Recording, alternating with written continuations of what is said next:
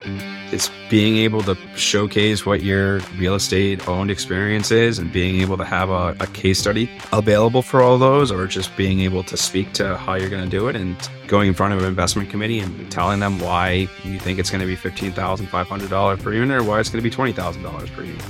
This is the Passive Wealth Strategy Show, the show that will help you escape the Wall Street casino and build wealth on Main Street by investing in real estate. I'm your host, Taylor Loht, and to date I've acquired invested in, partnered on, or otherwise had a hand in over $150 million of commercial real estate investments. Today, our guest is Brendan Chisholm, and today we're digging into his strategy for investing in distressed multifamily properties. First off, we're going to define what is a distressed multifamily property. We're going to walk through three different properties that he and his business partners have acquired in the Sunbelt area in Virginia, Georgia, and South Carolina. And then we're going to learn about how they've executed on this strategy from doing the due diligence to doing their renovations to managing the properties, managing their construction, and so many other things, managing the actual assets and operations to getting the debt. A lot of information in this one, especially for those out there who are interested in distressed multifamily investing. This is the one to listen to. I started my multifamily investing career years ago in distressed multifamily. We've since pivoted away from these distressed assets to more stabilized B class assets, but there are folks out there like Brendan and his business partners finding opportunities in the distressed multifamily space. So today, our goal is to bring you some wisdom, some knowledge around success in distressed multifamily investing. If you're an Apple Podcast user and you enjoy the show, please take a moment and leave us a rating and review on Apple Podcast. Five stars if you don't mind, you guys. I appreciate that so, so much. That helps other people learn about the show because that helps us rank higher in the Apple Podcast ecosystem. And I'm always honest with you guys. That gives me a nice little warm and fuzzy feeling because I get to see that you're engaging with the content and you're escaping the Wall Street casino along with us. Don't forget to subscribe and catch us here every Monday, Tuesday, and Thursday. If you'd like to learn more about what I do and what we do with our investors, just go to investwithtaylor.com, fill out the form, and schedule a call, and we'll look forward to speaking with you soon. Once again, our guest today is Brendan Chisholm. We're learning about their strategy for investing in distressed multifamily assets. Without any further ado, here we go. Brendan, thank you so much for joining us today. I'm looking forward to discussing and learning about your strategy for investing in heavy lift multifamily. For our listeners out there who don't know about you and your background, can you tell us about what you do and where you're investing? So, what I do, uh, Taylor, first off, thank you very much for having me on the show. Uh, what do I do and where do I invest? Right now, I own three, a GP on three properties, uh, one in the suburbs of Atlanta and the city called Newnan, Georgia, a second in the suburbs of Charlotte in Rock Hill, South Carolina, and a third, our most recent acquisition, in Hampton, Virginia. Uh, we focus on value add distressed multifamily deals in those in the Southeast Mid Atlantic area. And how did I get here? I think, that was the last question. Sure, go for it. Sure. I do similar to the theme of your show. I thought it was a great idea to continue to invest in stocks and coming out of bear market and after our graduation in 2009 and just barrel most of my money in there and realize that a lot of the a lot of the opportunity to make the money myself with just using my hands or being able to calculate spreadsheet through spreadsheets is much easier through is not much easier, but there's more more control through bu- purchasing real estate than there is trying to you know game the Wall Street casino. So yeah. that was a big thing with me, and I just started reading a bunch of books. The, a lot of them that you see on the back of your wall, I read every single. It looks like every single one so far. So it's it's uh, investing in my own education, just figuring out how to how I got here. Awesome, awesome. So I want to dig into the strategy of investing in distressed multifamily today, and you know how you guys are su- succeeding in it. But before we talk about the strategy in particular, let's define some terms and and concepts. So let's talk about the size of multifamily properties and what you mean by distressed or, or heavy lift and, and define some of these sure. things. So let's dig into so, that. Uh, the three properties we own right now are between 45 and 70 units. So we're, we're in that sweet spot of too small for institutional, too big for mom and pop when it comes to some of these distressed heavy heavy value add deals. The first purchase that we had, the first acquisition was in Newnan, Georgia. And the reason we labeled it as distressed was at the time of purchase, uh, there was nine total down units and then an additional 14 units that needed to be renovated. So you're looking at below 85% occupancy level at the time of purchase. Went into that deal calculating anywhere between, you know, $15,000 for the unrenovated units, upwards of 20 plus thousand dollars for the, the uninhabitable units and just getting those back online. That deal was purchased off market. So it was, it was more, not easier to find, but it was an opportunity to find something that was distressed before it hit was you know, came on market. The value, the heavy value add deal that, that we mentioned in our thesis was an on market deal secured through a broken sales process. You know, it was initially awarded to somebody else and then through our references for closing our last deal was sent towards us. It was similar type of thing. We're renovating upwards of twenty to thirty thousand dollars per unit interior, both for the, and that's considering both interior as well as exterior units brand, you know, doing granite and in the kitchen, brand new cabinets, stainless steel appliances, and doing a whole new shift, you know, uh, from what the what seemed like a properties of 1960s vintage and moving into a 2020 vintage. For both of those properties too, you know, we do painting, you know, milling, asphalt, uh, bring in barbecues, dog parks, playgrounds if they're not already there, and really, you know, reposition the asset from the current, the current where it is currently over to, you know, as we were talking prior to show, you know, moving a class C property over to a B minus B asset. Usually invest uh, when we, when we look at these markets, we're following all the trends, you know, macro and micro trends that most of people in our position look at. Is there job growth? Is there population growth? Is there income growth there? And it, it helps supports being able to underwrite what we feel consider to be conservative and still have an opportunity when tailwinds present themselves to be able to beat you know some of our underwriting versus what our model initially showed. Great, great. Okay, so there are a few things in there, and you know, there's always keys. Like uh, I think we were before we were recording, you were talking about you adjusting your debt. You can adjust your debt. You can't adjust your cost basis and all those kinds of things. But you also can't adjust the condition of the property without spending some money on the property. And what I'm getting to here is the actual costs of renovations. How are you, before you buy these properties, how are you quantifying that, you know, it's going to be 20,000 to repair this unit or 30,000 for this one or 15,000 for this one? How are you doing that due diligence so that you know your numbers when you go into it? We've refined that process from the first acquisition up to where we are with our third acquisition. We're, you know, you're getting a lot of us have done you know, flips before or have done interior work to units before. So we have at least an understanding of what the cost will be to get like what the price for cabinets will are, what the price for granite is or laminate and you know, new floorings for all of that.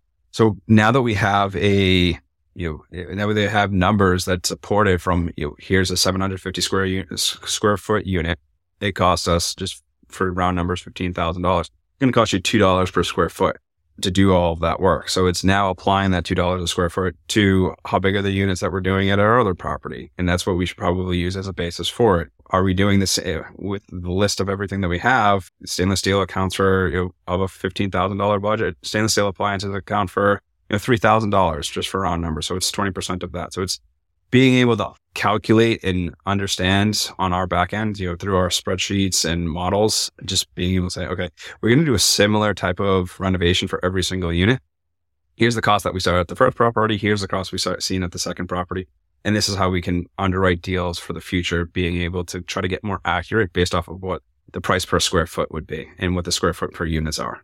Okay. Okay. So another aspect of you know distressed multifamily investing that that I've run into is you can't adjust the neighborhood. You can't move right. the property, right? So you need to have some reason to believe that this property that has certain number of vacant units and the ones that are not vacant are being rented at, you know, X dollars a month, that kind of a thing. You need to have a right. reason to believe that there's demand in the market to improve the property, you know, for all these uh, raised rents, that kind of a thing. How do you quantify that and dig into whether if you fix the property up, you know, if you build it, will they come?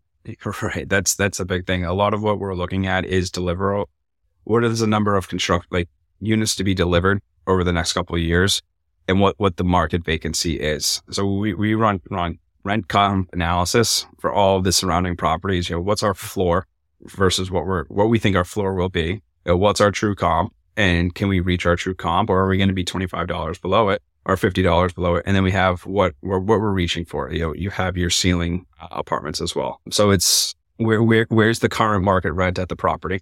And where, where could it be at if you're adding this, you know, 15 to 20,000 or $30,000 per rent? And do you think that's a large enough delta uh, between what the current rent is and what you think you can get it to to make sure you're justifying your ROI on the property? Okay. Okay. That's it's really looking at we get our CoStar reports, your your apartments.com reports and seeing if there's a big enough bite to be able to take out of you know this apartment to justify the amount of money that we're spending on each of the units. Two out of two, two out of the three properties, you know, we haven't. Eh, we've just started the third property, you know, for the value add investment. The two out of the two, we've done pretty good so far of identifying that there is that large of a delta between where the current rents were and what we could have achieved for for that type of you know class of asset. So we were talking before we started recording about the like neighborhood aspect of this and the, the really micro, you know, block by block aspect. How have you found that that impacts your, you know, performance or ability to, you know, predict the, the upside in rents?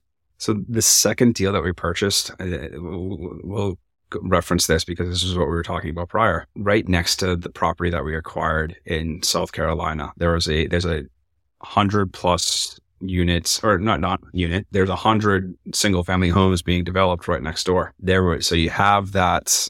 I'm not saying that's like the the key to what what is doing it, but it's it's it's showing that this this property that we're purchasing is in the path of progress uh, for what we're doing there. The first deal, it was just the actual feel for the apartment complex itself is surrounded by a bunch of you know single family residential homes. So there's not many in you know the one mile proximity to the property. There's not a lot of other apartment communities there. So the first one is very you know, settled in, you know, quiet, great place to live and you know, call your own. While the second one is you know, we saw that it, this was in the path of progress when, when we went down to do our initial due diligence and you know, give the the move forward to do it and it's it, it really helped justify why we why we did the deal. You know, then we got our first unit rented, and we got it you know thirty three percent above what our underwriting was. So it really it hit home that it's okay.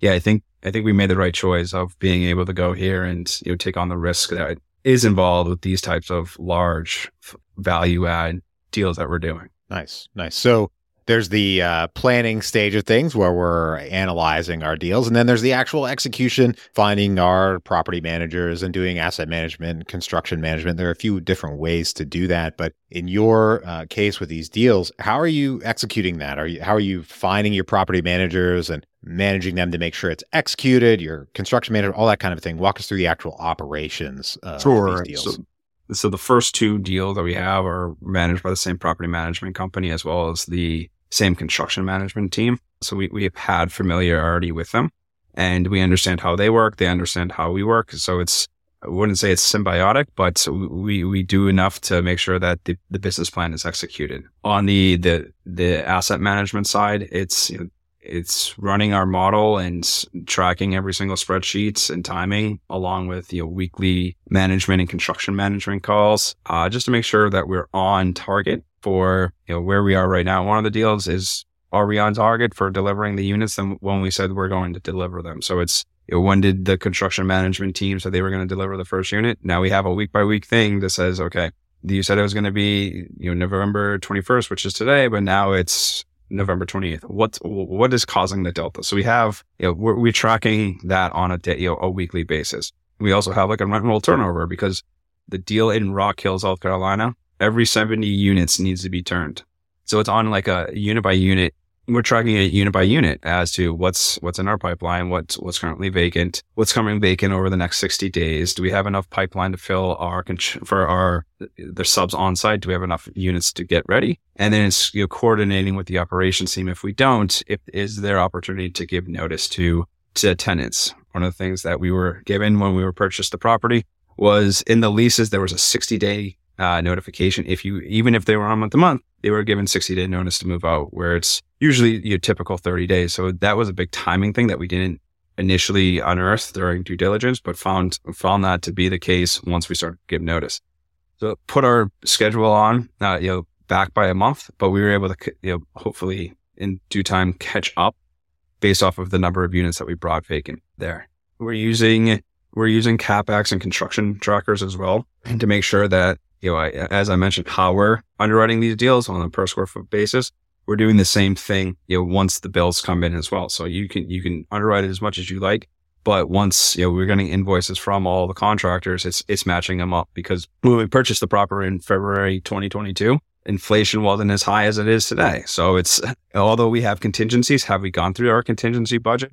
But we also add you know a certain amount of increases on expenses each year when we're underwriting these deals too. What else is there? So it's it's it's daily tracking, weekly tracking. It's those weekly calls that we have with both an operations and construction team, and then you know it's back back on Alsta. Make sure we're organizing our thoughts, mostly done through Word docs or just those weekly meetings, and holding everybody accountable at that time uh, once we have the meeting and sending meeting minutes to make sure everybody knows their go forward uh, marching orders until we have the next call. And if the the answers aren't there those are the first thing that we we kick our call off with. We need answers for all of this so we can communicate it properly back to our investors. And you know we need to have these expectations in line with everything else because we're you know making these announcements to our investors and they're the ones going okay you know I, I trust that you're on your business plan you know, if you're not, you understand why you're not on your business plan and what you're doing to redirect it back to the ultimate goal of where we need to be.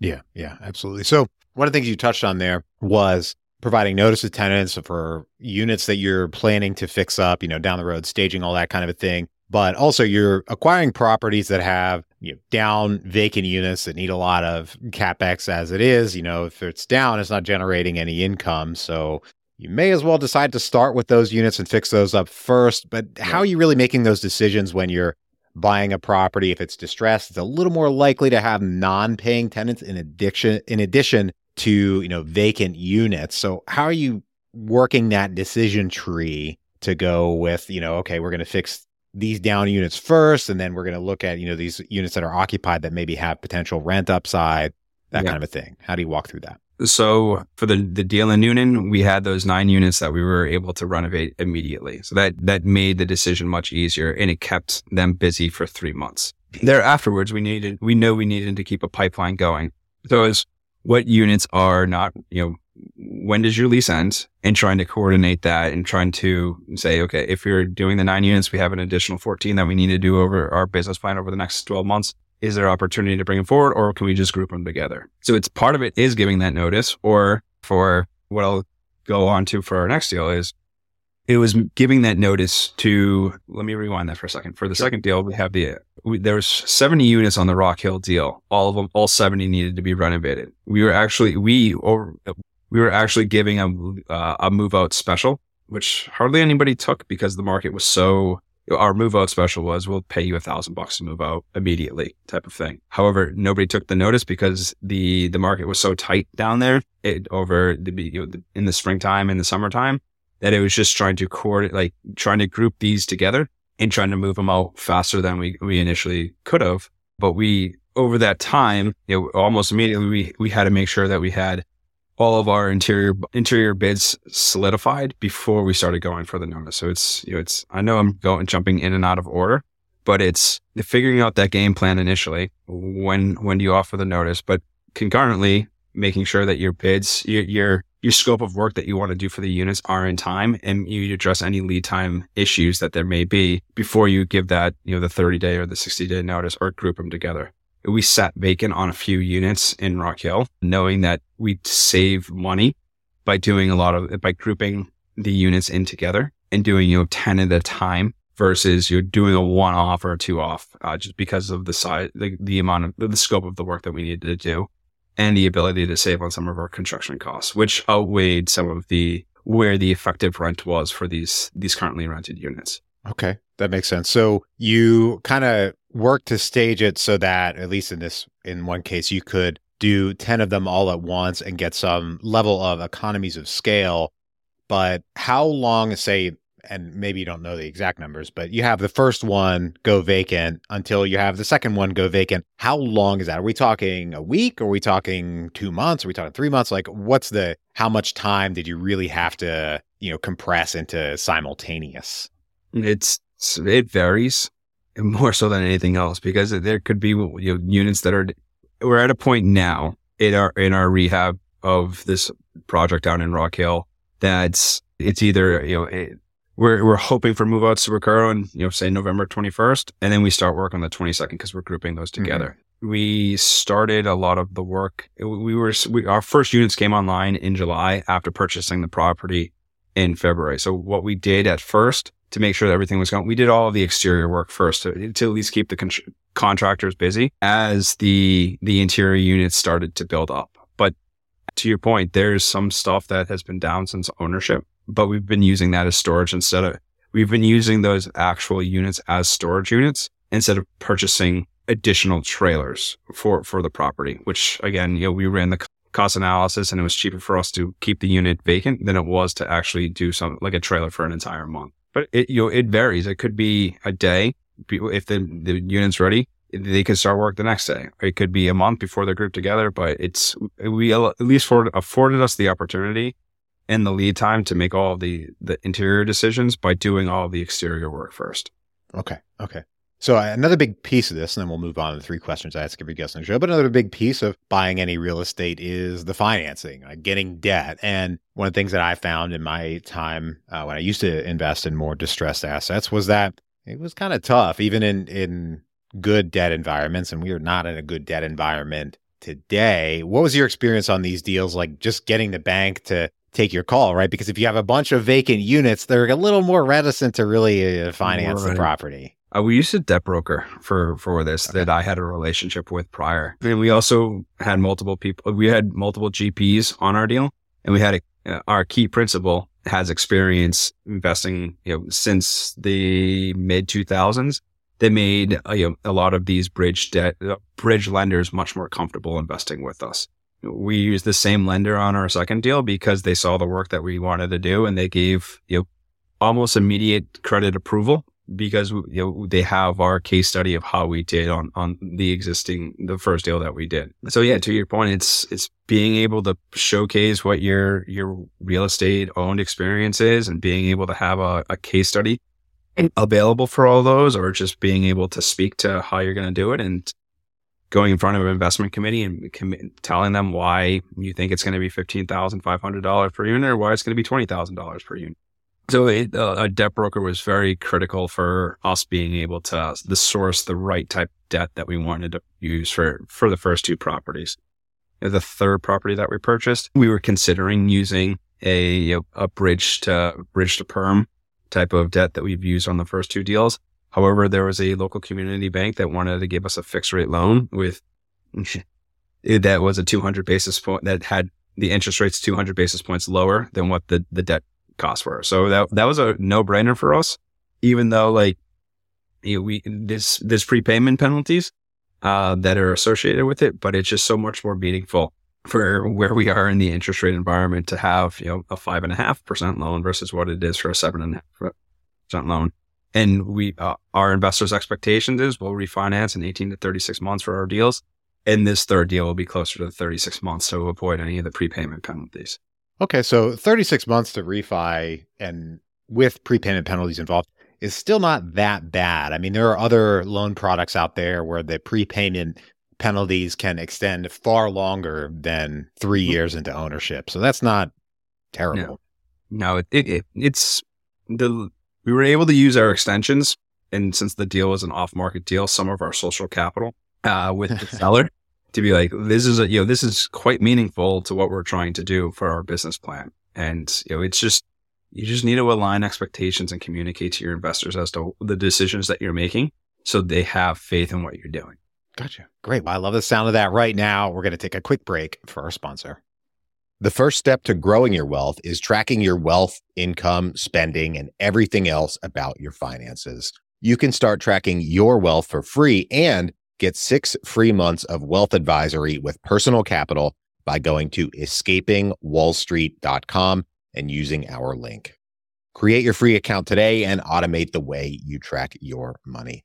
Personal Capital is my preferred way to track my finances, and now we're making that available for listeners. Terms and conditions apply. See the Personal Capital website for details. Once again, to get the offer, go to escapingwallstreet.com and use our link. Back to the show.